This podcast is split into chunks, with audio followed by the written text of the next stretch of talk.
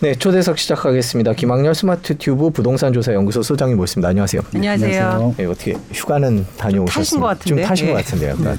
7박 8일 뉴욕 다녀왔습니다. 아, 예. 뉴욕이요? 아, 그러셨구나. 뉴욕의 물가가 굉장히 비싸다는 저희 특파원의 보도가 최근 있었는데 어떤가요? 실제로? 어, 저 기사를 봤는데 네. 어, 조금 극단적으로 표현하셨더라고요. 아? 아, 네. 그러니까 물론 이제 비싼 것만 모으셨더라고요. 네, 네. 싼거 모으면은 1달러씩도 해결할 수 있긴 있긴 하더라고요. 있는데 예, 그래도 예. 전반적으로 좀 오른 건. 사실이죠. 많이 예, 올랐죠. 많이 네, 네, 올랐죠. 그렇군요. 자, 그러면 먼저 어, 현재 부동산 상황이 네. 어떤지부터 짚어보도록 하겠습니다. 상반기 서울 아파트 매매 건수가 9,931건, 2006년 이후 상반기 최저. 그 2월 이후에 지금 저희를 계속 하고 있는데 결국 상반기까지 집계 해봐도 전혀 회복이 되지 않고 있습니다. 사실 그렇죠. 어, 지금 이제 부동산 114나 한국 부동산원이나 네. KB에서 데이터를 공개하는 것이 이제 네. 2006년도 잘부터 공개를 하는데 네. 어, 제가 다 보고 봤어요. 전수조사를. 네. 그러니까 이제 금융 위기 때랑 거의 유사한 수준이고 음. 이게 두 달 연속 합치게 되면 더 낫더라고요. 네. 그러니까 이렇게 비교하시면 될 것 같은데 2020년 통계보다 2021년도가 음. 어 거의 한 6분의 1, 7분의 1 됐는데 지금 2021년도보다 지금 통계가 또 한 4분의 1 됐거든요. 아. 음. 그러면 굉장히 저렴한 거죠. 그러니까 좀 그 거래량이 적은 거죠. 거죠. 적고 네. 들어가기 때문에 지금 어떤 나온 그러니까 어떤 통계든지 간에 유의미한 통계로 보기 좀 어렵고요. 음. 지금 뭐 이렇게 금매로 거래되는 것은 가격이 하락하는 곳은 나올 거고요. 네. 그다음에 또 신고가가 경신된 지역들 같은 경우도 한 건 때문에 또 신고가가 경신되는 음. 거기 때문에 이게 상승이다 하락이다 논하기는 좀 애매한 것들이고요. 실질적으로 같은 금액대 거래대가 뭐한 10개 정도 연속 나온다. 그러면 이제 하락으로 보는 것들이고 상승을 보는 것들인데 지금 한 단지에서 10개 이상 거래되는 거래 건수가 없어서 아, 실제로 그쪽 음. 업계 계신 분들 많이 만날 거 아니에요. 그러니까 그렇죠. 통계로 잡히는 지금 뭐 9천 건, 800건. 네. 그게 어느 정도 심해요? 이게 진- 정말 뭐 부동산 업자들은 사실 힘들 것 같은데요, 어, 굉장히. 그러니까 저도 이제 부동산 중개업을 운영하시는 네. 지인분들이 많으신데 네. 한 건도 거래 못 하신 분도 있어요. 음, 한달 한 내내. 한 달. 내내. 네. 근데 그런 게 굉장히 많고 음. 그냥 그 부동산 중개업소가 아니라 한 달 동안에 한 건도 거래가 되지 않은 단지들도 단지도 있고. 꽤 많아요. 한 3분의 1 정도 되는 것 같아요. 음. 그러면 이거는 뭐 여기서 한 건 거래된다고 그게 상승이나 하락이나 따지기엔 좀 어려운 어렵죠. 통계라고 봐주시면 될 것 같고 네. 지금 뭐 대전이라든지 대구라든지 인천처럼 음. 꽤 오랫동안 조금 낮은 가격대로 거래된 것은 하락이라고 볼 수 있는데 지금 서울하고 경기도 같은 경우는 좀 애매한 음. 평가가 애매한 예, 그런 결과를 음, 보시면 그냥 같습니다. 그 음. 한두 개가 전체 가격을 대표해 버리는 상황, 거래량이 네. 워낙 적어서 그런 상황이고요. 그 현장 분위기는 어떠세요? 계속 임장은 다니시죠? 매일 여기저? 다니고 있죠. 예, 네. 그럼 현장 분위기는 어떻습니까 보면? 어, 그래도 아무래도 좀 떨어질 거다 이런 전망들이 많으니까 좀 그렇죠. 다들 조심스럽게 거래를 하시려고 하는 분위기일 것 같은데. 어, 일단 중개업소 같은 경우는 이제 뭐 일단은 거래만 되면 좋겠다라는 음. 분위기이고요. 그래서 이제 금매물이라도 나, 나오게 되면은 적극적으로 손님들을 매칭시켜 주려고 노력을 하고 있고 최근에는 아무래도 금매로 팔 거래들만 좀 거래가 되고 있다 보니까 아무래도 좀 낮은 쪽으로 거래하려고 하는 분위기이고요.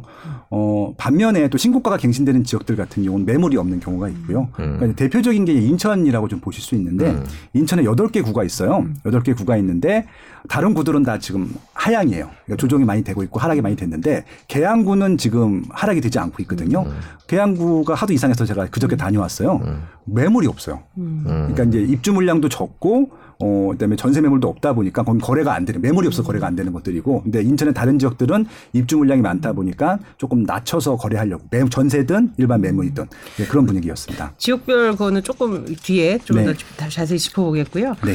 그 소장님께서 지난 5년간 너무 숨막히는 상승을 경험했고 지금이 정상 시장이다 이런 표현도 하신 걸 제가 봤는데 네. 이 정상 시장이라는 표현은 어떤 측면에서 좀 집중을 하신 걸까요? 일단 제 블로그 봐주셔서 감사하고요. 그것까지 네. 좀 파악하시는 줄 네. 몰랐네. 취재라고 하죠 네, 저희는. 네. 어, 그러니까 지난 5년 동안 시장이 이상한 시장이었던 거였었고요. 네. 근데 그게 정상이라고 생각하고 지금 시장을 보시니까 이상한 건데, 음. 어, 저는 이제 20년이 넘게 리서치 생활을 했고, 그 리서치 한 것들을 이제 분석을 해서 정부기관이나 이제 건설사한테 리포트를 제출하는 게제 일이다 보니까, 네. 어, 서울 같은 경우는 기본적으로 미분양이 나는 게 정상적인 시장이었었고, 어, 동시 간에도 상승하는 게 있고 하락하는 게 있고, 그러니까 이게 입지에 따라서 상품에 따라서 가격에 따라서 평가가 나뉘어야 되는데, 네. 그러니까 대표적으로 2021년도 시장이 어땠냐면은 입지도 별로고 상품도 애매하고 가격도 비싼데 거래가 돼요. 거래가 돼요. 심지어는 분양을 하면 완판이 돼요. 완판이 되고 또 프리미엄이 붙어요. 정말 이상한 시장이었거든요. 근데 그런 게 어 2017년부터 시작해서 2021년도에 거의 피크를 찍었거든요. 음. 그러니까 2021년도 시세들은 좀 말도 안 되는 가격이었던 것 같고요. 그래서 지금 시장들을 2021년도 거래 현황들이나 시세랑 비교하지 마시고 2020년도 시세나 거래 현황과 비교해 보시면은 어 조금은 좀 리즈너블한 생각을 할 수 있을 것 같고 그래서 2020년 시세보다 또 빠졌으면은 조정장이 맞고요. 2020년 시세보다 올라갔으면은 조정장은 아니고 지금 거래가 안 되고 있을 뿐이다. 그렇게 좀 보시는 게 맞을 것 같아요. 2020년과 한번 비교를 해봐서 네. 그죠? 그러니까 그 후에는 이제 지나치게 과열됐던 그런 그 국면이라고 보면 될 거고요. 네, 그리고 또 이제 미분양이 나거나 미분양이 좀 누적되거나 이런 것들도 비교해 보실 때 판단하셔야 되는데 미분양은 나는 게 당연한 겁니다. 네. 왜냐하면 건설사 입장에서는 이게 분양가 를 최대한 받을 수 있을 만큼 받고 싶어 하거든요. 네. 비싸게 분양에 대한 미분양이 나는 것들인데 최근 5년 동안은 워낙 싸게 분양을 했어요. 음. 근데 최근 싸게 분양하다가 최근에 비싸게 분양한 단지들이 몇 개 나왔는데 네. 그것들이 미분양이 났거든요. 근데 이전에 미분양 난 숫자가 워낙 적다 보니까 미분양 숫자가 다섯 배가 증가했대요. 어, 그러니까 증가 폭으로 봐. 그래서 미분양이 한 해였는데 미분양이 다섯 개 생기면 네. 500배가 되는 거잖아요. 좀 그런 식의 통계가 많이 나오기 때문에 서울 같은 경우는 그래서 좀 서울 통계는 좀 유의미하지 않고요. 좀 대구나 인천이나 대전 같은 경우는 진짜 실제 미분양이 쌓이고 있기 때문에 그런 것들은 유명해 보셔도 될 것 같고요. 네. 자 그러면 이 기사는 어떻게 봐야 될지 한번 저희가 그 매매 가격 변동률에 관한 얘기를 한번 보고 가도록 하겠습니다. 이런 기사들이 있거든요. 이제 네네. 방금 서울 아파트 매매 가격은 거래량이 워낙 적기 때문에 큰 네. 의미를 두기 힘들다 하는데 일단 저기 감정원에서 저는 평가가 그 수치가 이제 계속 나오니까요. 네. 농상원에서 그 저거는 어떻게 저희가 이해를 해야 될까요, 저 기사? 어, 그러니까 아까 말씀드린 대로 이제 한 건, 두 건 거래가 되는 거 가지고 이제 그것들 유추하는 것들이고 지금 중개업소 분들이 저것들 보통 이제 기입을 하시거든요. 평가하실 때. 어, 위축이 됐다 보니까 아까 말씀드린 대로 가격을 좀 낮춰야지 거래된다라고 표현을 한것 같고요. 적어도 가지고 하락이라고 말씀드릴 수도 있고요. 그냥 보합이라고 말씀드릴 수도 있고요. 왜냐하면 0.05, 0.07이거든요. 네. 그 통계적으로는 유의미하지 않은 데이터. 지금 이제 통계 전문가기 때문에 네. 저희가 분석할 때는 그냥 제외해버리고 아예 해석을 안 하는 데이터 정도라고 봐주시면 될 것 같고 네. 실질적으로 0.12, 뭐 0.1이나 0.2가 넘어가야지 어, 분석을 하는데 0.1도 안 되는 통계 가지고는 보통 분석을 안 하고요. 누적으로 해도 크지가 않거든요. 그래서 실질적으로 과거에 그러니까 작년도 같은 경우는 어, 일주일 동안에도 막 4% 5% 오른 적도 있었거든요. 근데 그런 거에 비해서 너무 미미하잖아요. 그래서 2021년도 통계보다 2020년도 시세랑 비교했을 때도 저 정도로 낮은 수치가 나왔다고 하면 유미한 것들인데 대부분 그렇지는 않을 것 같아요. 그럼 일단 그래도 이런 수치를 가지고 뭐그 기사를 뽑던 뭐 이제 해석을 하는 쪽에서는 네. 2020년 4월 이후 2년 3개월 만에 가장 큰 내림폭이다. 그러니까 소장님 말씀하신 대로 유의미하지 않을 수도 있지만 그래도 네. 일단은 내림폭이 조금 증가한 것은 뭐 또 어쩔 수 없는 사실이고 네. 그럼 그나마 그렇게 거- 그런 내리막에 영향을 가장 크게 준 거는 아무래도 뭐 금리 인상이라고 봐야 될까요? 아니면 어떤 요인으로 보세요? 심리적인 어, 걸까요? 여러 가지 요인들이 좀 네, 복합해 네. 되어 있다고 보고요. 어, 금리도 중요한 역할을 했는데, 음. 어, 금리가 실질적으로 내 집 마련하거나 실거주 수요에는 아주 큰 영향을 주진 않아요. 음. 금리 같은 경우는 수익형 부동산에는 바로 직격탄으로 영향을 주는데, 어, 금리가 비싸다고 내 집 마련을 하는 것이 아니고, 음. 금리가 비싸다고 해서 집이 있는데 파시는 분들도 아니거든요. 그러니까 이제 많은 분들이 영끌한 사람들은 버틸 수가 없지 않느냐라고 질문하시는 분들이 많으실 텐데 음. 네. 과연 주변에 영끌을 하신 분이 몇 명이나 되는지 한번 보시기 바래요. 음. 그러니까 영끌의 수준은 어느 정도냐면요. 어, 일단은 LTV가 그 전까지는 이제 투기 과열 지역 같은 경우는 40% 조정 대상 지역은 50% 나왔는데 어, 그거 갖고 부족하기 때문에 신용대출 받고 또 회사에서도 담보대출 받고 사채까지 써가지고 음. 네. 그렇게 해서 거의 한 80% 90% 100% 가까이 진 사람. 대출을 받으신 분들은 영끌이라고 할 수 있는데 대부분은 40% 50%도 안 돼요. 음. 지금 그 전체 금액에 대비. 그럼 그건 영끌이 아니라 어 만약에 그분들이 그 이 뭐 금리를 그 원리금을 갚을 수 없는 수준이라고 하면은 영끌이라고 할 텐데 대부분은 그거 감안해서 집들을 사시거든요. 그러니까 대출 이자가 얼마큼 오르는 것들에 대해서 부담을 느끼는 것은 사실이지만 그것 때문에 집을 팔지 않는다라고 하면 영향을 주지는 않는 것들이거든요. 실제 내 집만 하신 분들 같은 경우는 한 10년 정도를 보유하시는데 10년을 과거로 회귀해 보면요. 금리가 높았던 때도 있었어요. 네. 그때도 집을 사셨던 분들이고 그대로 갖고 계신 분들이기 때문에 저금리였다가 고금리가 됐다고 늦은말 하시는 분들이 바로 던지지는 않거든요. 그러니까 이제 영끌한 세대들이 분명히 있긴 할 텐데 정말 통계로 보면은 아까 0.05, 0.07도 네, 안될 것 같아요. 그 영- 영끌하신 분들은. 근데 그거 제가 그것도 있지 않는다고 말씀드렸는데 영끌한 세대 몇 세대 가지고 전체 시장이 다 팔 것이다라고 예측하는 것은 좀 무리가 있지 않을까 그런 생각을 하는 거죠. 그렇죠. 음. 근데 그 말씀도 정말 동의하는데 저희가 요새는 굉장히 그 영끌의 영끌 음. 그러니까 실체를 뭐 몇 명이다 하고 통계를 낼 수는 없습니다만은 네. 분명히 이제 저희가 실증적으로 경험한 그런 이제 사례들이 있으니까 이런 분들이 굉장히 부담을 느낄 것이다. 그래서 음. 뭐 내놓을지는 잘 모르겠지만 어쨌든 자신의 담보 가치가 이렇게 계속 하락하고 있는 거에 대한 심리적인 압박은 굉장히 크잖아요, 사실은. 그렇죠. 그래서 근데 그런 심리적 압박도 결국은 조금 금리를 뭐, 뭐 금리 상승기를 좀 버텨내고 하면 결국은 이 금리 인상에 자기 집 을 산 그 결정에는 영향을 안 미친다는 그런 뜻으로 해석하면 되겠습니까? 그러니까 저는 음. 기본적으로 그 감당할 수 있는 금리 원리금 네. 상한이라고 하면은 지금 금리가 올라갔다 하더라도 네. 음. 매수하실 거라고 생각을 하고 있고요. 특히 오늘 8월 1일부터는 또 LTV를 또 확장을 네. 했어요. 네, 네. 최초 구입하시는 분들 같은 경우는 그런 분들도 적극적으로 활용할 것 같고 음. 이전 정부랑 달라진 것은 뭐냐면은 어, 이게 이제 대출 상한 금액이 없거든요. 그러니까 지금 물론 이제 6억 원까지 대출을 해주는데 6억 원짜리 집을 산다는 얘기가 아니라 6억 원까지 대출을 받는 것들이기 때문에 아마 15억 원 이하 혹은 뭐 그 전후가 될 텐데 어, 그분들은 아마 그 대출 가지고 살 수 있는 분들은 살 거라고 생각을 합니다. 그래서 아마 정부에서도 거래량이 주는 것들을 좋아하지는 않거든요. 일단은 지금 대출 규제, 세금 규제를 조금씩 풀고 있는데 조금이라도 거래량을 또 높이기 위해서 늘리기 위해서 나온 첫 번째 대책이라고 생각을 하고 있거든요. 네. 그런 부분들이 있고요. 지금 연끌 부분들 같은 경우는 전 부동산 담보 대출로 연끌을 한 것들보다는 음. 어, 오히려 다른 쪽에 투자하신 분들이 문제일 것 같아요. 코인이라든지 주식이라든지. 음. 네. 어, 근데 이제 거기에 이제 신용 대출로 투자하신 분들도 있지만 부동산 담보 대출을 받아서 거기에 투자하신 분들도 꽤 투자하신 많거든요. 음. 오히려 그런 분들의 문제가 생기게 되면은 음. 집을 팔 수도 있다고 생각을 하는데 순수하게 실거주하려고 부동산 담보 대출을 받으신 분들은 제 주변에서는 거의 영향, 그러니까 문제가 되는 분들을 본 적은 없어요. 그렇죠. 예. 담보가 날아간 게 아니기 때문에. 그렇죠.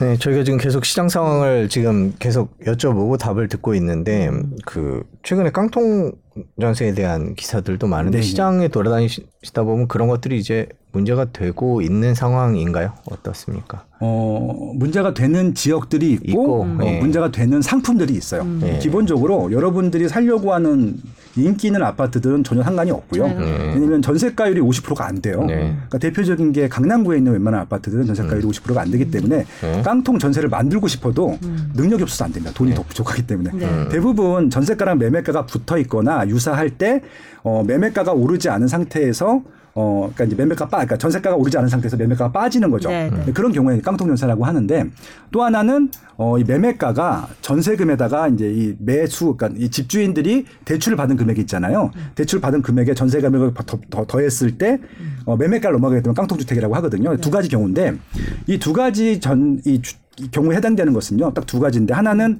아파트가 아닐 가능성이 높고요.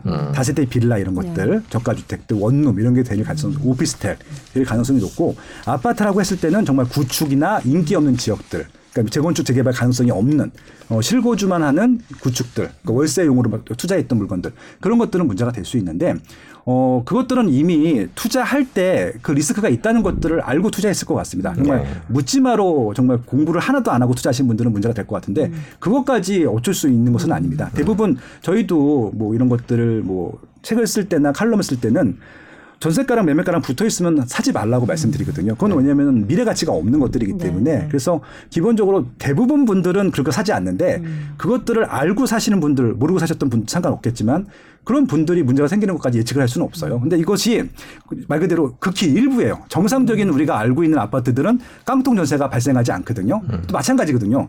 통계가 굉장히 적은 양일 텐데 그게 전체 시장에 문제가 되는 것처럼 오히려 호도하게 되면요. 그러니까 한- 다른 분들이 겁을 먹어요. 저는 이제 건이었던 게 다섯 건 SBS부터 나서서 그런 통계 뉴스는 발표 안 했으면 좋겠어요. 깡통 전세 영끌 이런 거. 대부분 정말 미미한 통계거든요. 그 최근에도 네. 보면은 뭐 신문에도 보면 뭐 하여튼 뭐 일부 지역이지만 뭐 네. 빨간불 켜졌다. 물론 뭐 네. 좀더 자극적으로 기사를 뽑은 네. 것이긴 하겠지만 뭐 어쨌든 결국 연립 다세대 오피스텔 분석이란 말이에요. 그렇죠. 그러니까 이제 그런. 부분을 좀 네. 잘 봐가면서 저희는 아직 보도 안 한 것 같습니다. 네, 저희도 아마 이런 보도를 한번 찾아 나섰는데 네. 실제로. 유의미한 예. 사례가 없어 없었더라는 얘기도 제가 들었거든요 취재기자한테. 그렇죠. 네. 그럼 여, 하여튼 깡통 전세는 아직 이게 현재로 수준으로 걱정할 수준은 아닌 것으로 봐도 될까요? 일단은 전세가율을 한번 보셨으면 좋을 음. 것 같고요. 전세가율이 제 생각에는 70% 미만이면은 깡통 전세를 전세 분석, 그러니까 걱정할 만한 아파트는 없다라고 보셔도 돼요. 네. 거의 90% 넘어가는 것들만 생기는 네. 네. 것들이니까. 예. 네, 저희가 지금 빠르게 시장 상황 짚어보고 있는데 청약 시장은 어떻습니까? 지금. 어, 지금 작년 대비해서 그러니까 이것도 항상 2021년도가 워낙 말도 안 되는 시장이었기 때문에 아, 예, 예. 비교하기가 그런데 네. 어, 지금은 가점도 좀 내려왔고요. 네. 미분양도 좀 발생하기도 하고 네. 그다음에 줍줍이라고 하는데 그런 것들이 좀 기회가 또 생기기도 했었습니다. 아, 네. 그래서 최근에는 원래 지난 5년 동안은 청약으로 우리 일반인들이 청약을 받기가 어려웠었거든요. 네. 근데 오히려 좋은 시장이 됐다고 생각을 합니다. 왜냐하면 지금 최근에 분양을 했다 했던 것 중에서 입지도 괜찮고 상품도 괜찮은데 미분양이 난 게 있어요. 물론 이제 완전히 완판, 그러니까 이게 좀 큰 미분양이 아니라 어 이게 층이랑 동호수가 나쁘긴 한데 네. 미계약분이 나온 거예요. 기뻤어요, 저 솔직히. 제 주변 제 주변 분들한테 추천했거든요. 바로 가서 계약하시라고 미계약분이기 때문에. 그러니까 그게 정상 시장이거든요. 음. 예. 그래서 저는 오히려 기뻤습니다. 정상화되고 있다. 예. 그렇게 평가를 하시는군요. 작년에 워낙 과열이었으니까. 말도 안 되게 나쁜 입지고 말도 안 되게 나쁜 상품에 나 굉장히 비쌌는데 네, 예. 그게 완판이 되는 거 보고 저 좀 답답했었거든요. 예, 근데 예. 지금은 나쁜 것들은 미분양이 나고 네. 어, 좀 좋은 것들은 그래도 완판이 돼요. 최근에 이제 분양했던 것 중에 예를 들어서 삼성의 지축지구에 분양했던 것은 72대 1이 나왔거든요. 네. 그거는 분양가도 싸고 상품도 좋아요. 그런 건다 지금도 분양이 잘 되고 있고요.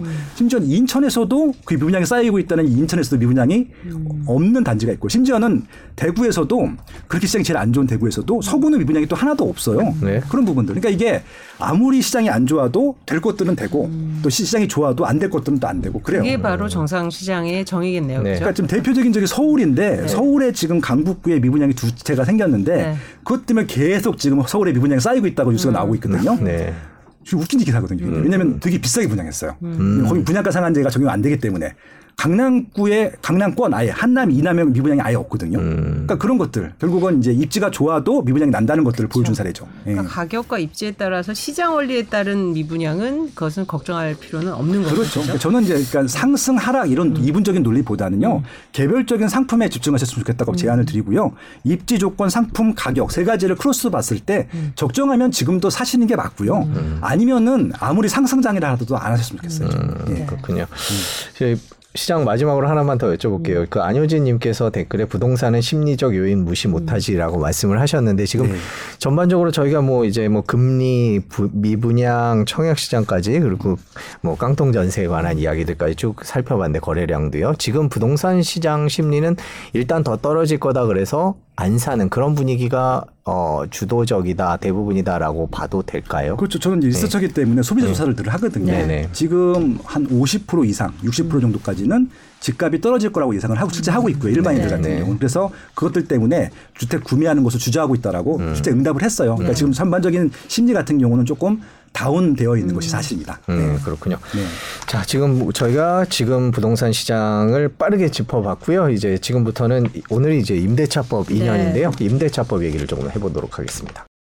자, 전월세 시장 얘기를 할 수밖에 없는데요. 저기 2년 됐습니다. 어떻게 현재 시점에서 어떻게 평가하십니까? 이게 첫 번째 질문이네요. 어, 네. 일단 임대차 입법에 대해서는 저희 2년 내내 비판을 해왔기 네, 네, 때문에 네. 그 비판에 대한 논조를 받고 싶은 생각은 없고요. 지금도 폐지되어야 될 악법이라고 생각을 합니다. 네. 네. 그러니까 임대차 입법이라고 하는 것도 감사합니다. 왜냐하면 얼마 전까지 3법이라고 그랬었거든요. 네. 저는 3법 중에서 이 2법만 문제가 된다고 말씀을 드렸어요. 네. 전월세 등록제는 전혀 문제가 안 됩니다. 좋은 법이고요. 네. 어, 상한제하고 계약갱신 청구권만 문제가 됐었는데 그것들 때문에 지난 2년 동안에 어, 전세 시장의 매물이 줄어든 것은 사실이었고 그거는 어, 이 제도를 만든 현재 야당에서도 인정을 했던 부분이고 네. 개선을 하려고 했었던 것들이기 때문에 일단은 어느 정도 개선은 작업이 되어야 될 것으로 보고 있고요. 아마 이제 폐지로 갈 것인가 개- 어, 보완으로 갈 것인가 개선을 해야 될 것인가 이것만 좀 남았다고 생각을 하고 있고요. 근데 이제 많은 분들이 임대차 입법 때문에 전세 가격이 올라가는 것을 막진 않았느냐라고 말씀을 하시는 분들이 있는데 어, 그것들은 임대차 입법 때문에 막은 게 아니라 시장 논리 때문에 가- 막은 것들이라고 보시면 될 것 같아요. 시세가 너무 많이 올랐거나 작년에 너무 많이 올랐거든요. 그리고 공급 물량이 많아서 입주 물량이 많거나 분양 물량이 많거나 이런 다른 요인 때문에 시장이 지금 완급 조절이 되고 있는 것들이지 임대차 입법이 전세 시세를 막은 것은 아닙니다.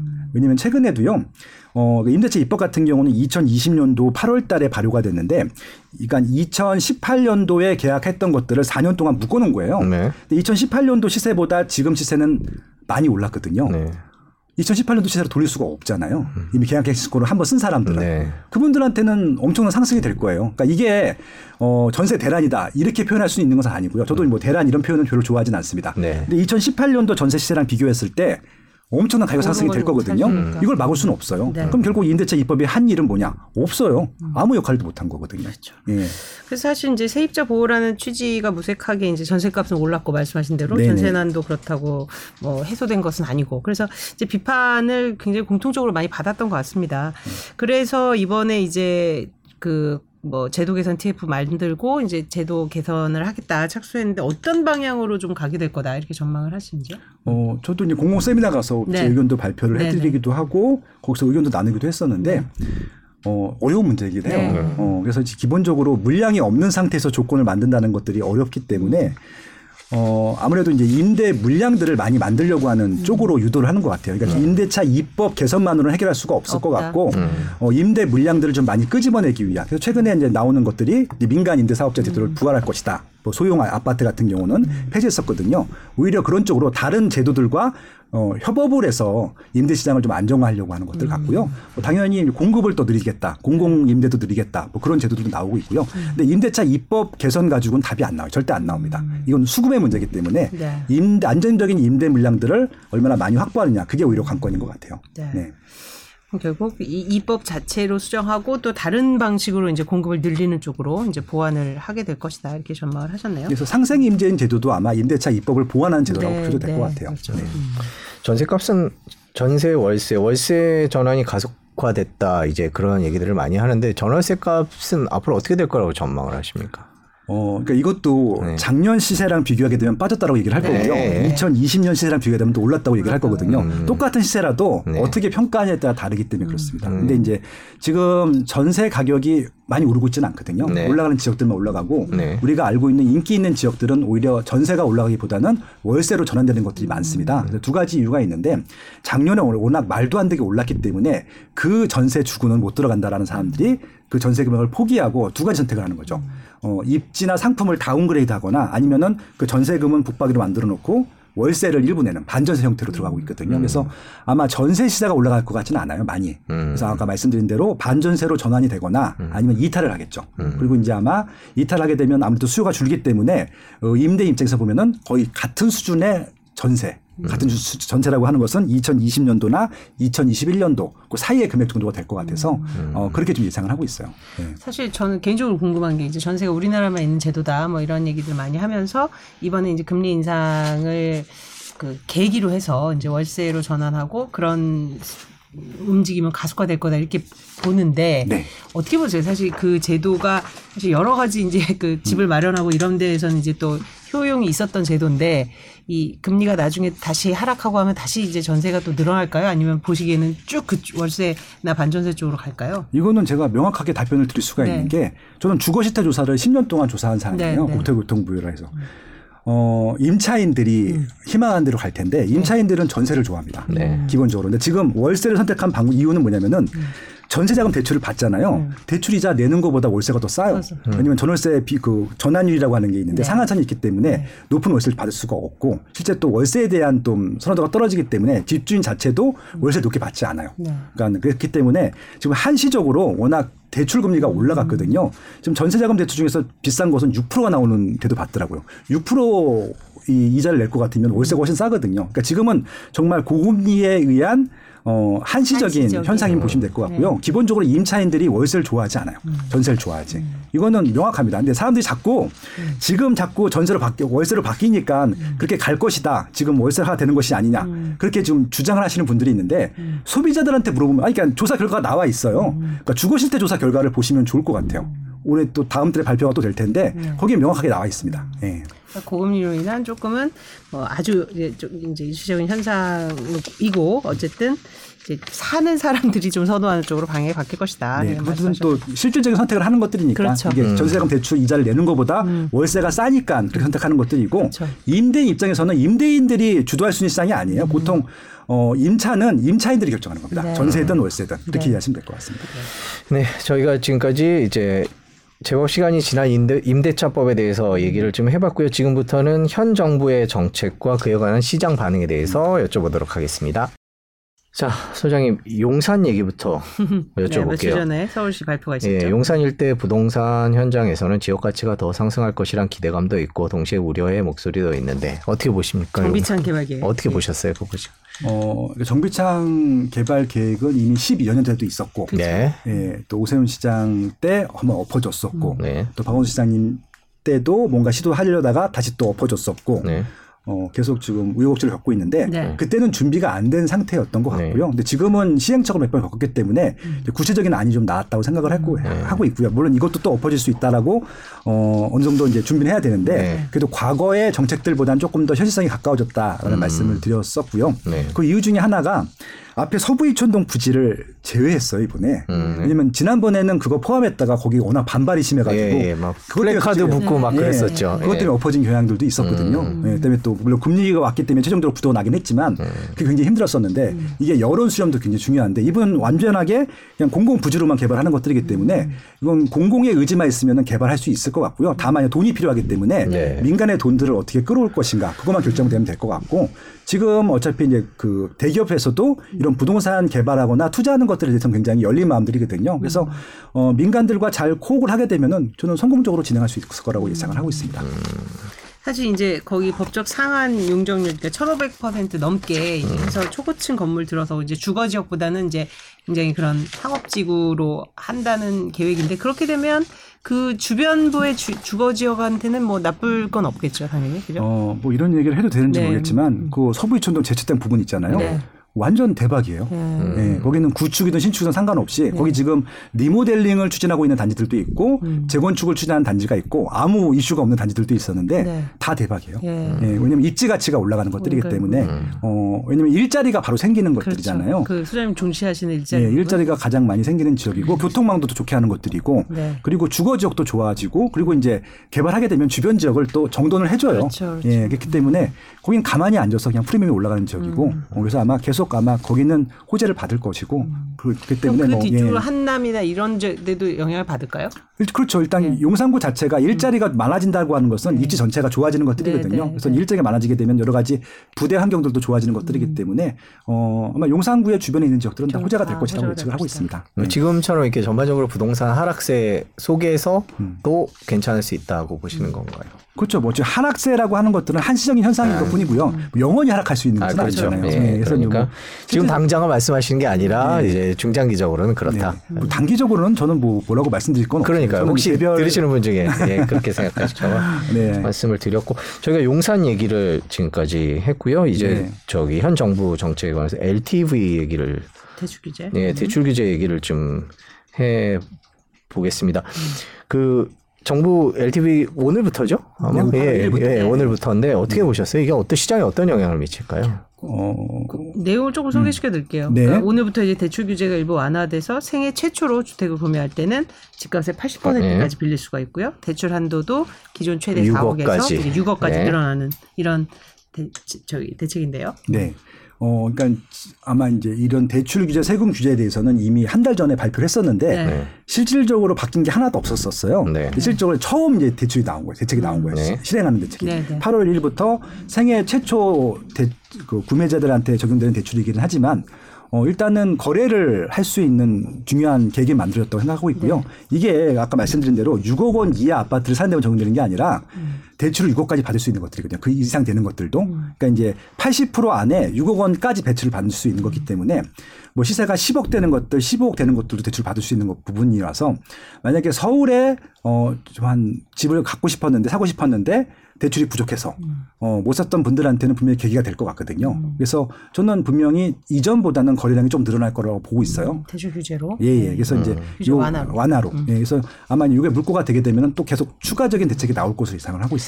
근데 혹시나 또 그런 말씀도 하세요. 그러니까 이제 이건 시장 전망하고 같이 음. 짚어봐야 되는 건데 이제 대세 하락장이 이제 시작된다고 보시는 분들은 네. 이 생애 최초 주택 이런 신혼 부부한테 음. 돈을 빌려줘서 대세 하락장에 예고되는 시점에 이 집을 사게 하는 게 맞, 맞느냐 이런 또 의견도 피력하시는 분들도 계시더라고요. 아니, 그 의견도 저도 공, 네. 공감은 하는데 네. 이게 이제 통계가 제가 유의미하다고 많이 말씀드렸잖아요. 네, 네. 예를 들어서 한 만 건 정도 거래되는 시장이었다. 그게 유지가 됐다. 그러면 그게 맞을 수 있어요. 왜냐하면 지금 거래량이 얼마 없으니까. 근데 지금 대출 이자가 높던 낮던 상관없이 거래가 안 되는 것들이거든요. 그러니까 대출 이자가 높아도 거래하고 싶었던 사람들은 그걸 또 거래를 안 하고 있는. 그죠? 심리 거의 얼어붙었다고 말씀드렸잖아요. 네. 근데 이분들은 대출 이자랑 상관없이 집을 사고 싶으신 분들이 있었고 살 수 있는 사람들이 있었는데 그분들이 거래하는 만큼은 증가할 거예요. 그러니까 이거는 워낙 통계 거래량이 너무 낮기 때문에 때문에. 그거를 따질 만큼 그런 것들이 올라간다 내려간다 따질 만큼 거래량이 아니라 이거는 분명히 어 무슨 이유인지 모르겠지만 대출 때문에 적어도 거래를 안 하고 있던 사람들한테는 물꼬를 틀어준 거기 때문에 그만큼은 증가할 거예요. 예. 근데 LTV가 사실 풀렸지만은 사실 DSR 규제는 뭐 강화됐고 그래서 뭐 결국 어찌게 보면 이 두 가지가 유지가 돼 이게 이렇게 저희 상쇄가 되면 부동산에 미친 영향이 크지 않, 않다 뭐 이런 얘기도 하거든요. 그러니까 이게 전체량으로 보게 되면은 네, 네. 이게 정말 극히 일부일 텐데 네, 네. 아까 말씀드린 대로 지금 통계 거래량에서는 꽤 많은 거래량이 나올 것 같아요. 음, 그쵸. 워낙 상승률을 보면 때문에. 예. 왜냐하면은 이제 돈이 있는 분들이 있으세요. 음, 근데 대- 돈이 있는데 대출을 받으면은 이자를 감당할 수 있는데 대출이 안 나와서 못 샀던 분들이 있거든요. 음. 그분들은 살 거란 얘기죠. 그럼 이제 거래량이 없었기 때문에 음. 한 단지의 거래량이 빵이라고 말씀드렸잖아요. 네. 한 건만 거래돼도 100% 상승이잖아요. 그렇게 되는 거죠. 그래서 아마 몇 건씩은 증가할 것 같아요. 네. 예. 그래 그래도 이제 아까 그 또 심리로 또 연결 지어, 지으면 사실 사실 대출 한도가 늘어났다고 해도 계속해서 기다리고 관망하고 조금 더 바닥을 확인하고 싶고 이제 이런 심리가 이제 우세한 상황이라서 네, 그런 분들이 대다수세요. 그렇죠. 네, 그렇죠. 그러면은 그렇습니다. 예. 그렇게 첫 내 집 마련을 고심하는 대기 수요자들한테는 음. 이제 지금 바로 이 대출 나왔다고 사지 말고 좀 기다려야 되나 어떻게 보면.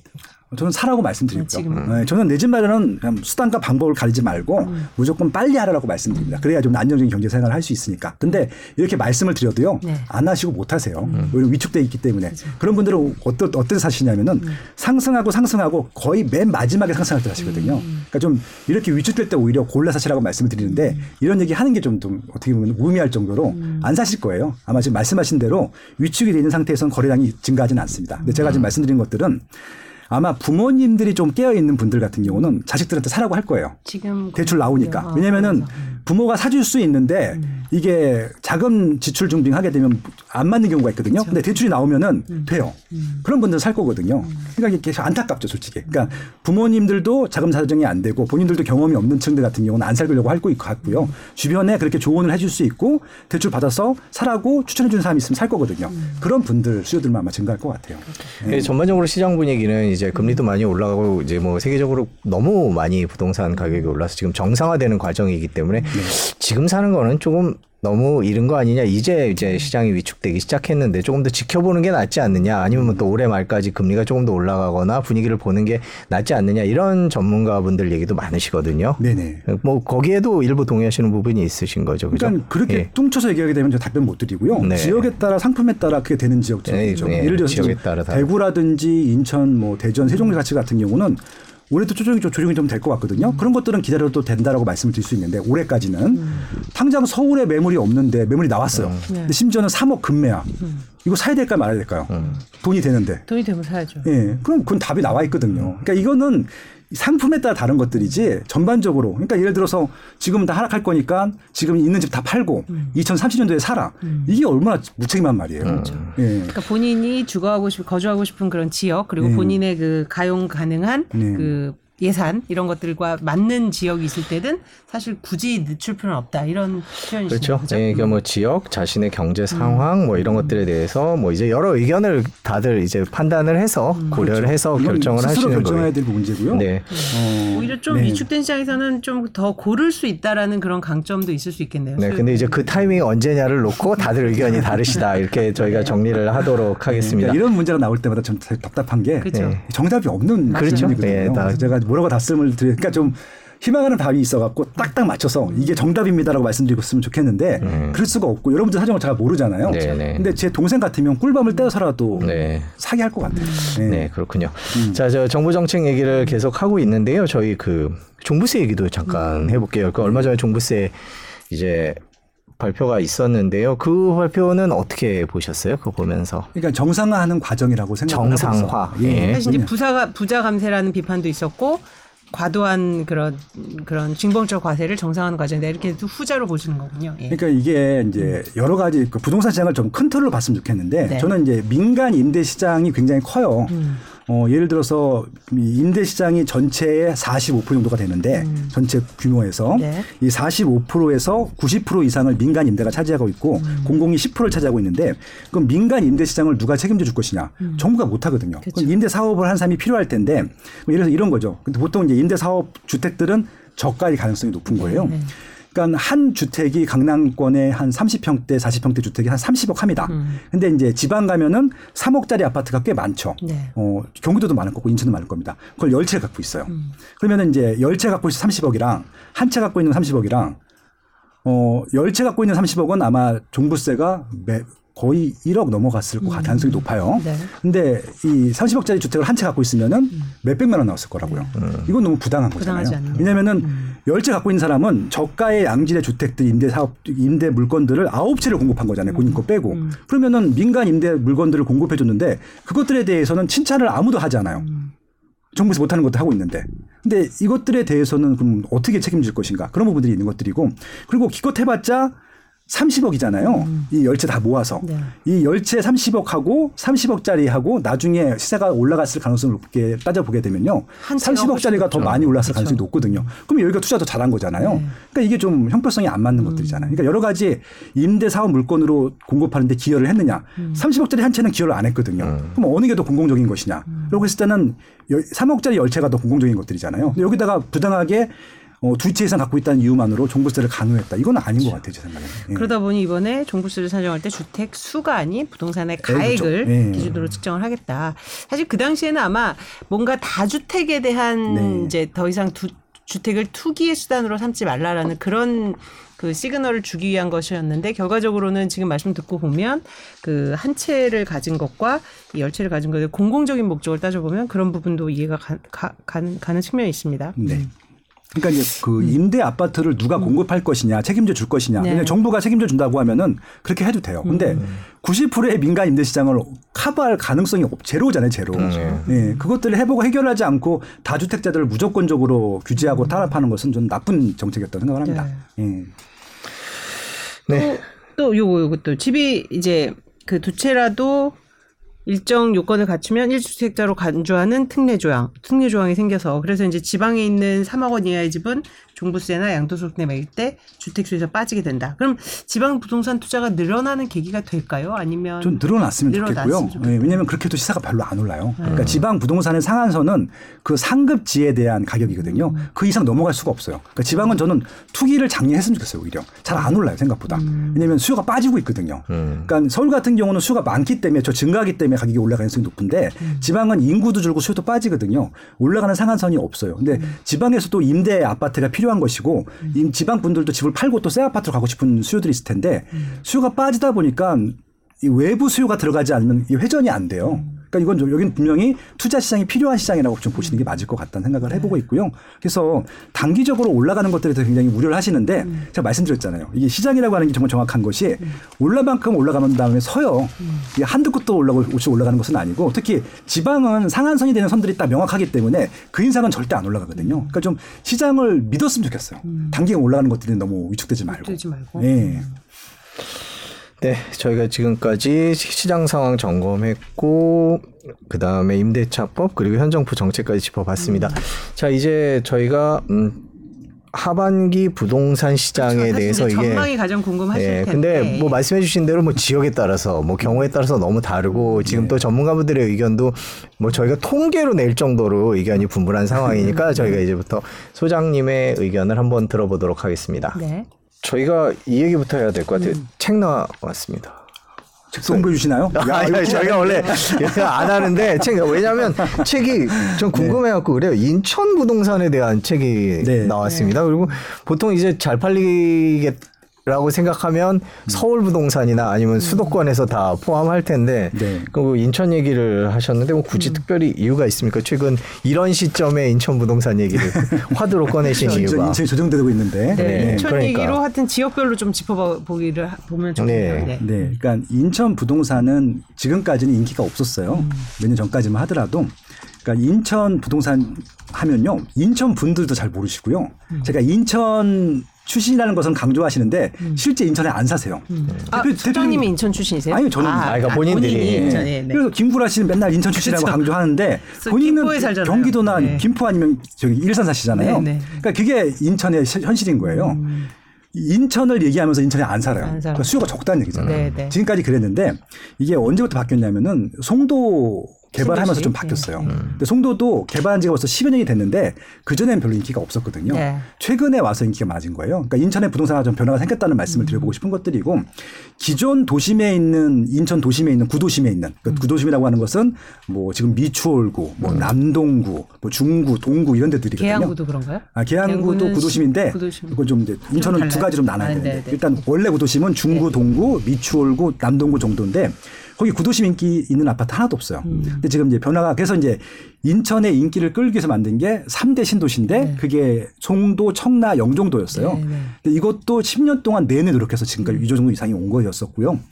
어, 최근에 와서 요 지역이 잘 되니까 구도심이 정비 사업을 해요. 그래서 지금 미추홀구나 남동구나 이런 지역들이 정비 사업을 하거든요. 재건축 재개발을 조금 이제 부각이 되기 시작했습니다. 그래도 저렴해요. 그러니까 이런 말씀을 제가 왜 드리냐면요. 어, 최근에 인기가 많아져서 이제 공급을 하기 시작한 거예요. 물량이 몰릴 수밖에 없죠. 근데 이것도 2년 3년이면 다 끝나요. 근데 인천이라는 지역이 왜 중요하냐면은 서울 부동산 문제는 해결할 수 없어요. 서울 자체로는. 공급 물량이 적어서. 네. 경기도나 인천이 도와줘야 되거든요. 그래서 경기도에서는 지금 신도시를 만들어줍니다. 네. 삼기 신도시. 인천은 신도시를 만들 때가 서구밖에 없어요. 지금 계양구 서구밖에 없고 신도시 만들 때는 나머지 지역들은 정비 사업을 해줘야 되거든요. 서울은 계속 수요가 증가할 거예요. 일자리 때문에. 지방에서 매년 거의 30만에서 40만이 올라와요. 그러면은 서울 못 살아요, 이분들. 경기도 인천 살아야 되는데 경기도도 최근에 와서 좀 주춤하거든요. 인천밖에 받아줄 데가 없어요. 그래서 최근 2, 3년 동안에 물량이 많아서 가격이 많이 오르지 못할 텐데 네. 아마 5년 후, 10년 후에는 인천이 굉장히 좋은 주거지가 되어 있을 것 같아요. 교통도 좋아지고 새 아파트도 많아지니까. 그럼 결국은 이제 어떤 것들을 제가 이제 말씀을 드리고 싶은 것들이냐면은 서울로 출퇴근할 수 있는 입지 혹은 인천 자체적으로 어, 수요가 있는 입지 중에서 어, 30평대 아파트를 4억 원에서 6억 원 사이의 아파트를 가질 수 있는 입지는 인천밖에 없어요. 전국적으로 없습니다. 지방의 광역시랑 포함해 또 인천이 제일 싸요. 그러면은 이거는 오히려 입주 물량이 많을 때가 기회라고 본 것들이었었고요. 근데 모든 아파트가 다 뭐 사실 올라가진 않아요. 그러니까 지금 서울 그 외부 수요들이 들어와서 선택할 만한 입지들을 보자고 말씀드렸던 것들이고 그렇게 하기 위해서는 인천을 전반적으로 이해해야 되거든요. 그래서 인천의 과거, 현재, 미래를 어, 종합적으로 분석을 했고 지금 주목해야 될 것들, 어, 좀 피해야 될 것들 이런 것들을 어, 합리적으로 푼 거예요. 예, 그렇게 좀 보시면 됩니다. 또 특정 지역 이렇게 딱 하나로 주제를 잡는 게 사실 좀 뭐 드문 일이잖아요, 사실. 판매량에 있어서 어, 이건 제가 책을 이 책이 13번째 책인데 네. 어, 지금까지 제일 많이 팔린 책이 서울 부동산의 미래였어요. 이게 압도적으로 네. 많이 팔렸고요. 네. 어, 인천 책이나 지방 책이 안 나온 이유는 딱 하나입니다. 네. 안 팔려요. 네. 그래서 보통 서울을 무조건 낍니다. 어떻게든지 간에. 네. 네. 근데, 근데 저는 그래도 나름대로 또 고정 고객층들이 있어서 네. 지방 책을 써도 팔려요. 네. 그래서 어느 정도 팔리기 때문에 어, 낸 거였었고요. 어, 인천 같은 경우는 제가 그래서 인천 단독이라기보다는 서울의 대처 수주로서 어, 쓴 것이기 때문에 서울 관심층들도 관심을 가질 거라고 생각을 했고요. 저는 이게 이제 시작이에요. 이 직전에 나온 책이 김학렬의 부동산 투자 절대 원칙이었고요. 그게 총론이에요. 거기에 이론들을 설명했고 이제 강론으로서 17개 광역 지자체를 다 쓸 겁니다. 아하. 1편이 인천이고요. 네. 다음은 네. 서울이고 네. 그다음 경기도고 지방 쫙다 아, 나가거든요. 네, 그렇군요. 예. 사실 인천이 저희 제가 저희가 지금 방송하고 있는 목동에서는 그다지 멀지 않은 편이어서 네. 저희 직원들이나 뭐. 지- 뭐 지- 예, 주변 분들도 인천에서 출퇴근하는 경우도 있는데 근데 인천은 항상 보면 이게 아까 교통망도 나아지고 있다고는 하셨지만 되게 좀 접, 접근성이 나쁘지 않나 이런 인식을 갖고 있거든요. 그러니까 지금 그래서 네. 인천이 싼 거예요. 지금 음. 예, 예. 근데 앞으로 이제 교통망이 개선되고 그렇죠. 예, 음. 그리고 이제 인천 지하철들도 확장이 되고 지금 또 여러 가지 뭐 서해선도 있고 네. 결정적으로 GTX B만 들어오게 되면은 네. 아마 인천 경기는 그러니까 교통망은 많이 학계적으로 좋아질 거라 생각을 하고 있고 뭐 B하고 또 D를 또 한다고 하거든요. 그러니까 B가 생각보다 늦게 가서 어좀 우려를 했었는데 제가 이제 공공 세미나 갈 때마다 네. GTX B 좀 빨리 해달라고 제가 한 네. 세번 정도 요청했어요. 근데 다행히 최근에 와서 뉴스 보셨는지 모르겠지만 속도가 빨라졌어요. 빨라졌어요. C보다 더 빨리 갈 수도 있겠다 생각이 들더라고요. 그러면은 어 제가 10년 이상 걸릴 거로 봤는데 10년이 안 걸릴 수도 있겠다는 생각이 들기도 하더라고요. 네. 그러면은 결국은 지금 당장은 어려워도 인천이 좀 활성화된 다음부터 GTX B가 뚫리게 되면은 서울 출퇴근은 어렵지 않거든요. 그런 부분들도 고려한 거죠. 어. 네, 저희가 인천부터 얘기를 시작하는 네. 경우는 되게 드문 경우인데. 인천을 네. 받고 예, 근데 일단 하반기 부동산 시장 전망이라고 저희가 얘기를 했으니까 이제 다시 볼 얘기로 돌아오면 네. 하반기 부동산 시장의 최대 변수를 많은 분들이 금리로 꼽고 있어요. 금리가 워낙 대출이 대출 금리가 워낙 빠르게 오르고 있어서요. 그, 네. 그 부분에 대해서는 어떻게 보십니까? 부동산 시장에 금리가 영향을 미치는데 어느 정도 미치느냐 에 따라서 전문가들마다 조금 생각이 다르신데 어떤 네. 의견을 갖고 계세요? 그러니까 지금 거래량이 위축된 상태에서는 금리가 영향이 큰 게 맞아요. 네. 맞는데 거래량이 많은 상태에서는 금리가 생각보다 또 영향이 또 없을 수도 있어요. 왜냐면은 거래량이 많다라고 하는 것은 가격 상승에 대한 가능성이 높다고 하는 것들이거든요. 그래서 지금 여러 가지 한 가지 요인만 놓고 보게 되면은 이게 정확한 답변 드릴 수는 없고요. 지금 거래량이 적은 상태에서는 금리가 가장 큰 영향을 주는 게 맞는데 거래량이 조금씩 정상화를 회복하게 되면은 금리는 아마 2순위, 3순위도 안될것 같아요. 어, 오히려 그게 사실 수급이 더 중요하죠. 그렇죠. 그게 사실 이제 자- 저희가 비정상 시장이었다고 생각하는 그때도 네. 사실 이제 기대감이 워낙 크다 보니까 물론 그때는 이제 금리가 낮았습니다만은 음. 사실 금리하고는 큰 영향 없이 이제 매수세가 나왔었으니까요. 그죠? 그러니까 지금 정부에서는 이제 부동산 때문에 금리를 조정할 필요는 없을 것 같고요. 음. 사회 전반적인 것들을 봐야 되겠죠. 산업까지. 그래서 저는 오히려 금리보다는 뭐 금리도 포함이 되긴 하겠지만 거래량을 조금 늘리는데 정책들이 좀 집중했으면 좋겠다는 생각을 해보고 음. 그러니까요. 있어요. 저도 네. 그 국토부도 업무 보고를 최근에 하면서 이제 공급 얘기도 하고 하는 게 이게 거래량이 일단 기본적으로 좀 정상 정상인데 어느 건인지 모르겠으나 저 저도 이 정도로 계속 이렇게 그 바닥으로 머문다는 거는 참 유의미한 통계도 뽑아내기 어렵고 네. 여러 가지 그 유관 산업들도 어렵고 좀 그런 부분 어떤 정책이 마련돼야 이게 거래량이 조금 살아날까요? 그러면? 그러니까 오늘부터 시작되는 그 한 번도 구매하지 않았던 음. 네. 음. 생애 최초 대출자들 같은 게80% 해준다는 것들도 좋은 정책이라고 생각하고 있고요. 네. 이게 이제 젊은 말씀드렸지만 원래 생애 최초가 많지는 않아요. 음. 많지 않는 게서 일부가 증가하는 것뿐이기 때문에 어, 물고도 안 될 것 같아요. 근데 늘어나는 건 사실이거든요. 음. 이런 식으로 계속 거래량을 늘릴 수 있는 제도들을 조금씩 조금씩이라도 음. 만드는 게 되게 중요할 것 같고요.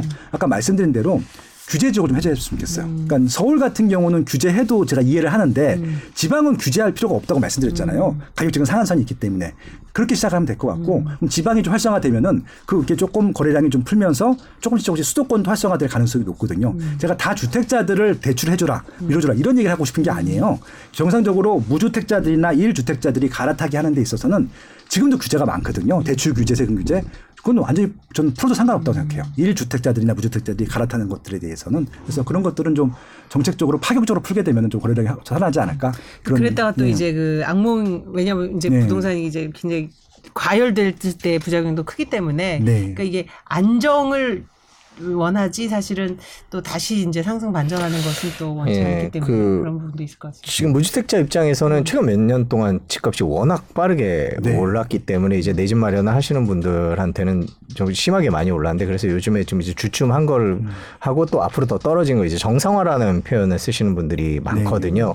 그래서 이제 그 정부 정책 자체가 아직은 이렇게 부동산 가격이 더 정상화되는 거를 놔도 되지 않나 그런 생각도 드는데 어떻게 생각하세요? 어차피 정부에서 할 수 있는 것들은 없어요. 음. 더 정상화, 그러니까 정상화의 의미가 어떤 것들인지 모르겠지만 네. 어, 가격이 더 낮아지는 것은 저는 개인적으로 바라고 있고요. 음. 아까 말씀드린 데 2021년도 가격은 좀 주저앉아야 된다고 생각하고 네, 있고 네, 네, 네. 그런 과정이라고 그렇죠. 생각을 하고 있는데 네. 그 방법이 수요를 누르는 거로는 안 된다는 얘기고요. 네. 음. 공급을 늘리는 게 맞을 것 같고 거래량을 늘리는 게 맞거든요. 그러니까 거래량이 늘어가는 것도 공급이 늘어나는 거랑 똑같은 것들이기 음. 때문에 예, 그런 부분들이 좀 필요하다는 말씀을 드리고 싶은 것들이고 차라리 좀 계속 공급적인 사인들을 좀 많이 아, 만들어줬으면 네. 좋겠다 는 말씀을 좀 드려보고 싶은 것들이고 어, 지금 어차피 투자를 하라고 해도 못하는 타이밍이고요. 그렇죠. 예, 네, 그래서. 그거에 대해서는 걱정할 필요가 없을 것 같고 가격이 오르는 것들에 대해서는 단기적으로 그냥 너무 이거 크게 생각하지 않으셨으면 좋겠어요. 음. 왜냐하면은 시장에서 비싸면 안 사요. 그러니까 저는 이 말씀을 왜 드리냐면은 지난 20년 동안 수요 조사를 했다고 말씀드렸잖아요. 네네네.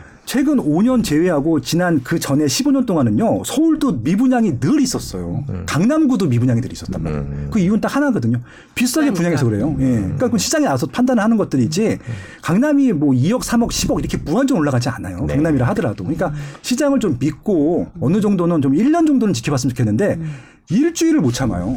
조금 너무 더 답답해요. 진짜. 돌아섰다? 일주일만 올랐다 해도 그냥 바로 그냥 정책이 나오잖아요. 이게 예. 이제 네, 전 정부에서 이제 부동산 실기에 대한 비판 여론이 워낙 컸고 그 네. 부분에 대한 또 약간 그러니까 정치권이. 부동산 그렇죠. 가격에 대해서 아주 민감해진 건 틀림없는 사실인 것 같은데 네. 방금 공급 얘기해 주셨잖아요. 네. 공급 정책은 어떻게 보고 계세요? 그 이번에 공급은 잘 될 거라고 뭐 지난 대선 그때 뭐 같이 방송도 했습니다만 250만 300만 이렇게 얘기를 했었는데 네. 지금 공급 정책들은 잘 진행이 되고 있습니까? 어떻게 보세요? 어, 초반에 굉장히 말스컴이 많이 나오시다가 네. 최근에 국토부 장관님께서 안 나오시더라고요. 네, 네. 오늘 뭐 8월 10일을 전후해서 공급 대책을 네. 발표하겠다 이런 멘트가 네, 있었어요. 그래서 좀 그거 기다리고 있는데 네, 네. 어, 정비 사업은 파격적으로 푸신 게 맞을 것 네. 같고 어, 일단 정비 사업 같은 경우는 어, 안전진단 없앴으면 좋겠고 음. 30년 된 아파트들 초과이익 환수금도 없었으면 좋겠고 분양가 상한제도 없었으면 좋겠고 그럼 거기는 정비 사업은 알아서 갈 거예요. 음. 그다음에 신도시 공급도 어, 빨리 좀 했으면 좋겠어요. 음. 어, 이미 지금 토지 뭘까 그 보상한 것들 많거든요. 거기는 좀 빨리 이제 공사를 착공해서 했으면 좋겠다는 생각을 해보고 있어요. 네.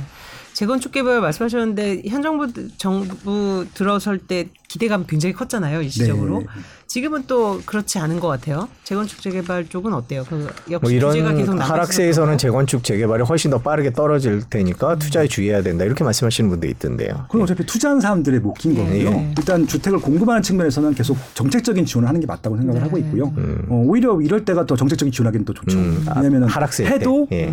가격이 오르지 않을 테니까. 아, 음. 예, 그렇죠. 지금 좀 부진한가요? 하- 가격이 많이 빠졌나요? 거래가 아예 안 거래가. 아예 이게 안 가격이? 빠지고 오르고의 문제는 아니고요. 네, 네. 재건축 재개발은 가격이 생각보다 많이 빠지지 않- 빠지는지 안- 아닌지 알 수 없는 게 한 건도 없어요. 한 건도 거래량이. 없으니까. 어. 그리고 심지어 토지 거래 허가 구역을 묶어놨어요. 네. 그러니까 예를 들어서 목동하고 상계동이 다음에 가야 되는데 네. 목동 같은 경우는 토지거래 허가기 때문에 그 낡은 집에 실거주하지 않으면 아예 허가를 안 내주거든요. 그냥 전세를 끼고 살 수 있게 해주면 좋겠어요. 음. 어, 안, 들, 안 들어가 산다 하더라도.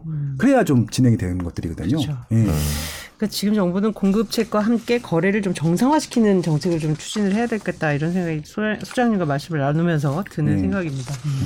그게 제일 큰 문제고요. 이게 이렇게 예. 거래 부진이 장기화되면 어떤 부작용이 좀 나타날까요? 근데 뭐 이게 지금 거의 지금 한 반년 가까이 됐는데요. 그렇죠. 반년이 넘어가고 있죠. 네, 넘어가고 있는데. 어, 근데 이렇게 네. 된 적은 단 한 번도 없었어요. 그러니까요. 이게 왜 그러냐면은 보통 거래가 안 될 때는 폭락할 때 안 됐거든요. 네. 근데 지금 은 하락한 장세가 아니에요. 그러니까 이제 그 IMF 직후나 금융위 직후에 이런 저력이 있었는데 거래량이 안 됐을 때, 거래량이 안 나오는 경우가 있었는데 그때는 하락했기 때문에 하락 그렇죠. 바닥 찍고 올라갈 때 거래량이 살아났거든요. 근데 지금은 이게 하락도 아니고 그냥 거래가 안 되는 거거든요. 그냥 안 되는 거죠. 예. 그러니까 이거는 굉장히 불안한 심리가 그대로 반영이 되고 있다라고밖에 해석이 안 될까요? 그러니까 이제 그렇죠. 아까 말씀드린 대로 심리 부분들이 위축이 돼 있기 때문에 그 부분들을 풀어주기 위한 좀 요소들이 필요할 것 같고. 어, 그러니까 뭔가 지금 규제가 좀 박혔기 때문에 이리로 가도 걸리는 거고 저리로 가니까 사람들이 다 뭔가 막혀 있다고 생각을 하는 것 같아요. 그러니까 좀 어, 뭔가 정상적인 시장이 됐으면 좋겠다는 생각을 해보고 있고, 그러니까 적어도 지금 집을 살려고 하시는 분들이 있긴 있거든요. 많지는 않다 하더라도 그분들이 집을 살 수 있게는 도와주는 게 맞는 것 같아요. 네. 근데 저도 하여튼 뭐 저희도 뭐 그냥 무턱대고 뭐 하락폭 커졌다 이제 썼는데 사실 그, 그, 그게 모수가 네. 얼, 얼마였는지 이런 것들도 좀 봐가면서 조금 써야 되겠다는 생각도 드네요. 그러니까 뭐 하락이 될 수도 있고 네, 네. 음. 또 물꼬가 트여서 상승이 될 수도 있는데 아마 어느 한순간 확 풀릴 것 같다는 생각이 들고요. 어느 쪽이든 상관없이. 음. 아마 제가 다음에 나오게 될 때는 풀리게 됐을 것 같아요. 그러니까 방향이 예. 방향을 잡을 수 있을 것 같다. 그렇죠. 예, 어. 그러니까 지금 시장은 거래량이 워낙 적기 때문에 통계적으로 뭔가를 분석하기에는 좀 힘들다 이렇게 보고 계신 거군요. 그러니까 그렇죠, 그게 하락으로 갈 수도 있는 거고요, 그렇죠? 네. 그러니까 뭐냐면 수요가 빠지게 되면 하락으로 가는 데가 있을 것 같고요. 그러니까 투자 수요가 좀 많이 들어갔다든지 아니면 좀 공급이 많다든지 이런 데 하락을 갈 것 같고요. 서울 같은 경우는 하락으로 가기가 어려워요. 공급량 자체가 너무 적어서. 너무 적고. 네, 너무 적어서. 기본적으로 사- 네. 서울에 대한 선호도는 뭐 빠지지 않고. 더 증가하고 있습니다. 아까 뭐 지역에 따라서 다른다라고 말씀하셨는데 서울도 역시 마찬가지로 지역에 따라 어, 다른. 거겠죠? 왜냐하면은 예. 투자 목적으로 서울 사시는 분들도 있어요. 음. 지방 분들 같은 경우는 왜냐하면 서울이 더 가치가 높다고 생각하니까. 네. 최근에 빠지고 있는 지역들 보면은 아주 비싼 지역들보다는 좀 저렴한 지역들, 대출 음. 그렇죠. 나오는 지역들, 많이 오른 지역이 굉장히 많이 빠, 예, 빠졌더라고요. 그러니까 비율적으로 많이 올라간 네, 지역들, 네. 서울 외곽 지역들이 좀 많이 네. 빠지고 있거든요. 거기는 투자 수요층들인 것 같아요. 어, 재건축 노리고 들어가셨던 네. 분들이고, 근데 비싼 지역들은 계속 신고가를 지금 경신하고 있고요. 대표적인 지역이 서초구예요. 음. 네. 음. 지금도 제일 비싼데 유일하게 지금 상승하고 있어요. 그런 것들은 일단 수요가 있다고 보는 것들이 그렇죠. 거죠. 네. 그러면 아까 지방에 대해서도 좀 우려도 하셨는데 지금 뭐 인천은 이제 수도권이라고 치고 음. 이제 대구 뭐 최근에 보니까 강원 지역이 뭐 좀 상승한다 뭐 이런 얘기도 있고 지방을 조금 이렇게 훑어주시면 어때요 지방 부동산의 어, 상황을? 예, 뭐 일단은 광역시부터 음. 제일 두 번째 큰 데가 부산인데 부산은 그냥 정상적인 시장이에요. 네. 오르갈 건 올라가고 내려갈 건 내려가고 내려가고. 뭐 거기는 물량에 따라서 이제 다른 지역 그냥 네. 평범한 시장입니다. 그냥 네. 오르지도 않고 내려가지도 않고 그리고 대구는 아까 말씀드린 대로 지금 전국 17개 광역지자 중에 지자체 중에서 제일 안 좋아요. 음. 안 좋은 이유가 많아서. 일단 입주 물량이 많아요. 네. 지난 3년 동안 공급을 많이 했고 문제는 분양할 곳도 많아요. 음. 어, 시장이 워낙 좋았었기 때문에 네. 9년 동안 거의 안 쉬고 올랐었거든요. 그러다 보니 건설사들도 많이 어, 사업을 집중했는데 음. 어, 분양을 많이 못할 것 같아요. 그리고 실제 미분양도 많이 쌓이고 있고. 근데 미분양이 쌓이는 이유들을 보면요. 비싸요. 음. 입지는 이전에 분양한 것보다 나쁜데 더 비싸게 분양을 해요. 그러면 이전에 분양했던 것들을 사는 게 맞잖아요. 그렇죠. 그렇기 때문에 이제 그런 것들에 대한 어, 물건 처리가 끝날 때까지는 어려울 것 같고 2, 3년 동안은 어려울 것 같아요. 근데 이제 어, 너무 놀라운 것은 대구에서도 분양이 되는 데가 있어요. 아까 어, 말씀하신 예, 예. 그런 적들이 있기 때문에 그건 한번 선별적으로 봐야 되는데 네. 전반적으로 안 좋아요. 안 좋다. 예, 모양 물량이 너무 많아요. 네. 그 때문에 그리고 어, 울산도 지금 투자 수요층들이 들어갔던 지역들 빠지면서 동구 같은 지역은 빠지고 있고 어, 중구 남구는 작년에 너무 폭등을 했기 때문에 2022년 2020년 시세랑 비교했을 때는 하락은 아닌데 2021년도 시세보다는 좀 빠지고 있고요. 그렇게 보시면 될 것 같고 광주는 좋아요. 어. 광주는 계속 미미한 신고가를 갱신하고 있고 거기는 신고 공급이 없, 없어 그래요. 아마 이제 없어서. 아마 건설사들이 많이 들어갈 것 같아요. 음. 앞으로는 대전도 세종시, 그러니까 대전은 세종시, 대전, 충청권을 같이 봐야 되는데 거기 이제 세종시를 중시로 붙어 있는 지역들은 다 조정이에요. 음. 네. 음. 그러니까 유성구, 서구, 세종시, 계룡시 이런 지역들은 아마 근데 세종시에 지금 물량이 더 이상 없어요. 음. 그래서 아마 세종시가 올해 아마 바닥 짚고 정상화 되게 되면은 나머지 지역들도 아마 정상화 될것 같아요. 음. 올라가거나 내려가거나 좀 그러지는 시장은 아니고요. 네.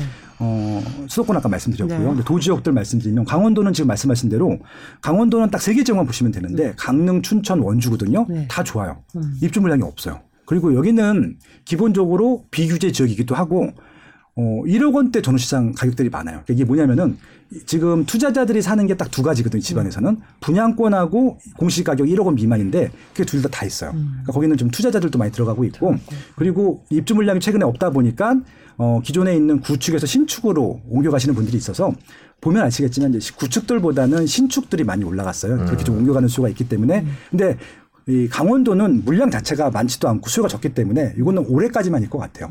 쭉 올라가는 시장은 아니라서 음. 한식으로 보시면 될 것 같고 지금 전라남도랑 이제 그 어딥니까 정, 경상도가 있는데 어 전라도에서 전라북도는 시장이 괜찮고요. 네. 지금 특히 전주가 전주나 익산 같은 경우는 미미한 신고가 갱신하면서 계속 이제 오르고 있는데 군산이 몇년몇달 전에 투자 수요층이 확 들어갔어요. 지금 제가 말씀드린 도지역들은 대부분 다 비규제 지역이기 때문에 네. 투자 수요층이 들어갑니다.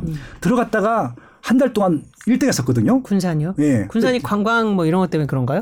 어, 또- 그러니까 또새 아파트들이 몇 개 입주를 하면서 음. 거래가 몇 번 됐었어요. 근데 이제 누가 그 돈을 벌었다는 얘기가 나오게 되면 또 네. 음. 순간적으로 몰리게 되거든요. 지금 투자자들은 또 빠졌어요. 음. 가격이 빠지다 보니까 또 한 달 전에는 1등이었는데 지금은 또 하락을 하고 있어요. 네. 음. 너무 신기하죠. 그러니까 거기는 이제 수요가 확 빠진 거예요. 그러니까 수요가 적은 데들은 그래요. 어, 그리고 전라남도 같은 경우는 작년까지 목포가 안 좋았다가 거기는 물량 다 소진된데 목포만 오래 오래 오르고 있고 물량이 많은 광양, 순천은 또 빠지고 있고 같은 권역 내에서도 그렇거든요. 네. 근데 전라남도, 정경상북도 같은 아니 경상남도, 경상북도는 지난 3년 동안이 안 좋았고 최근 1년 동안은 좋아요. 그러니까 좀 이렇게 좀 지역별로 좀 다른 시장들을 보이고 있으니까 그 기준은 물 계속 말씀하시는데 이제 물량이 기준이 그렇죠. 되는 지방은 물량이 100% 별- 네. 별로 없기 때문에 수요가 생긴- 없어서 네. 거기는 공급 많아지면 무조건 빠져요. 네, 그게 지- 정상적인 시장인 네. 것들이거든요. 그리고 투자 수요층들이 들어가면 또 올라가고, 또 올라가고. 예, 비규제 지역들 네. 은 그런 것들이 있죠. 제주 얘기 안 해주셨어요. 아 제주. 제주 어, 궁금해요. 제주도는요. 예, 그냥 개인적인 호기심입니다. 예.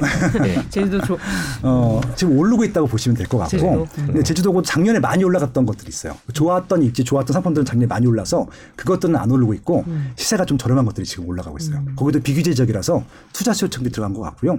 근데 지금 분양이 잘 되는 아파트가 있고 안 되는 아파트가 있는데 어, 최근에 제주의 분위기가 좋다 보니까 제가 봤을 때는 상품도 별로 안 되고 입주도 나쁜데 비싸게 분양하더라고요. 네. 어김없어요. 네. 전반적인 시세는 올라가고 있는데 미분양이 나요. 네. 그러니까 그게 정상적인 시장이잖아요. 예. 그러니까 제주도는 정상적으로 어, 좋은 것들만 오르고, 오르고 있고 있는. 작년에 많이 올랐던 것은 안 오르고 있고 이렇게 좀 보시면 될 것 같습니다. 네, 아니 뭐 제가 뭐 그 사겠다는 게 아니라 그 피서를 글로 갔다 왔는데 이뻐 갖고요. 예, 그래서 아니 갑자기 주변에서 개인적으로. 제주도 투자했다는 분들을 심심찮게 봐서 저희 어, 저희 그러니까 물론 제가 이제 저는 저는 돈이 리서치 결과 몇 가지 말씀드리면 네, 네. second house 수요가 최근에 많이 증가했어요. 네, 네, 네. second house로 가장 선호하는 입지가 제주도 1등. 제주도 일 등. 어. 2등이 속초, 3등이 전라남도.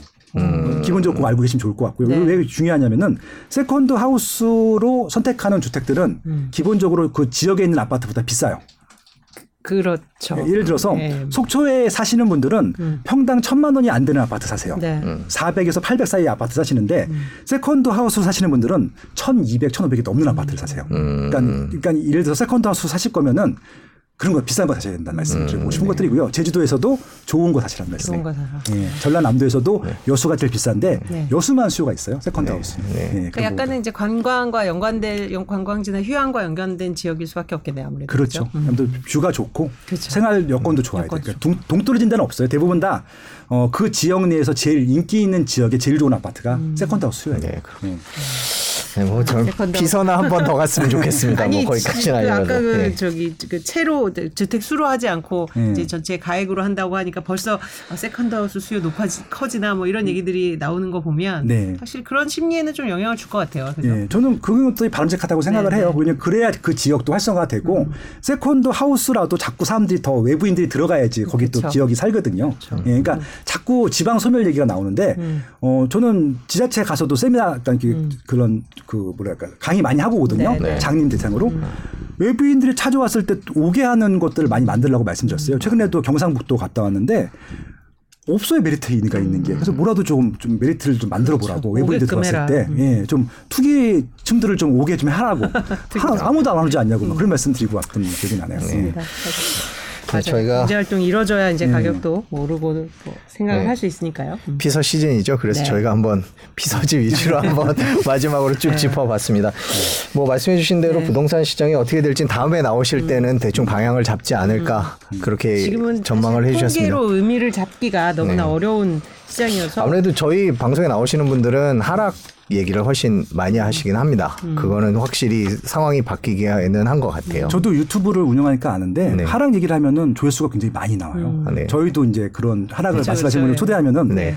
조회수 아, 그럼 초대해서 말씀하시죠. 네. 네. 근데 이제 솔직히 그 이제 무주택자들이 집을 마련하는 것들이나 음. 일 주택자들이 갈아타시게 하시는 분들은 그 얘기를 들을 필요가 없어요. 음. 그러니까 저는 이제 투자자들은 그분들 얘기를 들을 필요가 있죠. 경기 그 왜냐하면 그래야지 반응들을 할 음. 수 있으니까. 근데 무주택자들 집 사셔서 10년 거주하실 텐데 단기간 하락하는 게 좀 무슨 의미가 있어요. 음. 그러니까 어떻게든지 이 상황에서 어떤 것들 10년 후에 5년 후에 집값이 올라갈 수 있는 것들이 어떤 것들인지 입지를 골라서. 지금 사는 게 맞을 것 같고요. 오히려 상승 시장보다는 이렇게 애매한 시장들이 어, 더 선택할 게 많다. 어, 왜냐하면 신규 청약을 할 수 있는 기회가 생겼어요. 그렇죠. 5년 동안은 못했단 말이에요 이게. 그래서 지금 줍줍을 할 수 있다는 시장이 됐다는 것만으로도 좀 숨통은 튀었다고 좀 봅니다. 골라갈 수 무주택자들 분들한테는 네. 네, 그렇습니다. 이게 네. 저희가 다음에 모실 때는 시장 상황 거래량이 좀 늘어서 통계를 가지고 네. 얘기를 할 수 있는 그런 좀 방향성을 잡았으면 좋겠습니다. 오늘 긴 시간 감사합니다. 저희 시장 상황 바뀌면 또 모시겠습니다. 네, 감사합니다. 감사합니다. 예. 감사합니다.